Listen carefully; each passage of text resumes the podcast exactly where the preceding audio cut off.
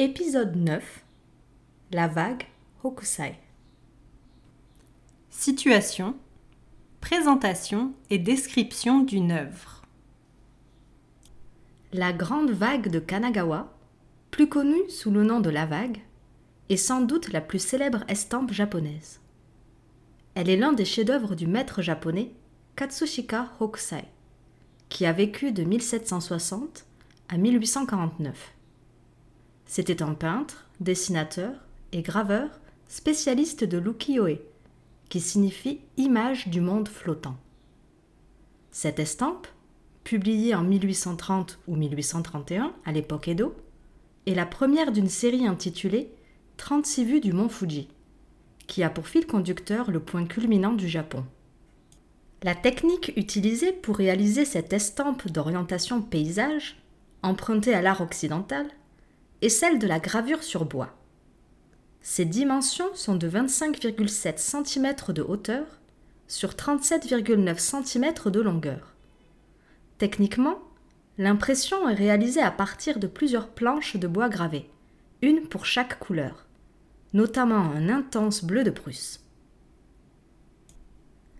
La scène représente une tempête dans la baie de Tokyo, au large de Kanagawa. La composition est en deux plans et comporte trois éléments. La mer agitée par une tempête, trois barges de pêcheurs et le mont Fuji. Au premier plan, on peut voir trois vagues. La première s'amorce sur la droite. La deuxième, plus grande, s'élève. Et la troisième, immense, commence à déferler et emporte les barges. La hauteur estimée de cette vague est de 14 à 16 mètres de haut.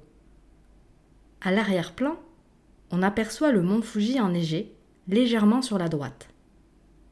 C'est pour les Japonais un endroit symbolique sacré, lieu de retraite bouddhiste et de pèlerinage shintoïste. Les éléments de la partie inférieure représentent les forces sombres et terrestres, autrement dit le yang, en contraste avec le ciel lumineux et calme de la partie supérieure, symbolisant le yin. Pris au piège entre tous ces éléments, l'homme apparaît impuissant face à la force de la nature.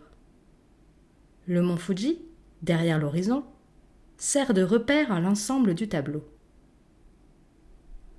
Dans un contexte de découverte de l'art japonais en Occident, dans la deuxième moitié du XIXe siècle, les estampes japonaises deviennent des sources d'inspiration pour les impressionnistes, notamment Van Gogh, Degas ou Renoir on retrouve chez eux le goût de la nature et de l'impermanence des choses. Claude Monet, en particulier, a été influencé par le japonisme. Il possédait une collection personnelle de 231 estampes dont il s'est inspiré pour la création de son jardin de Giverny.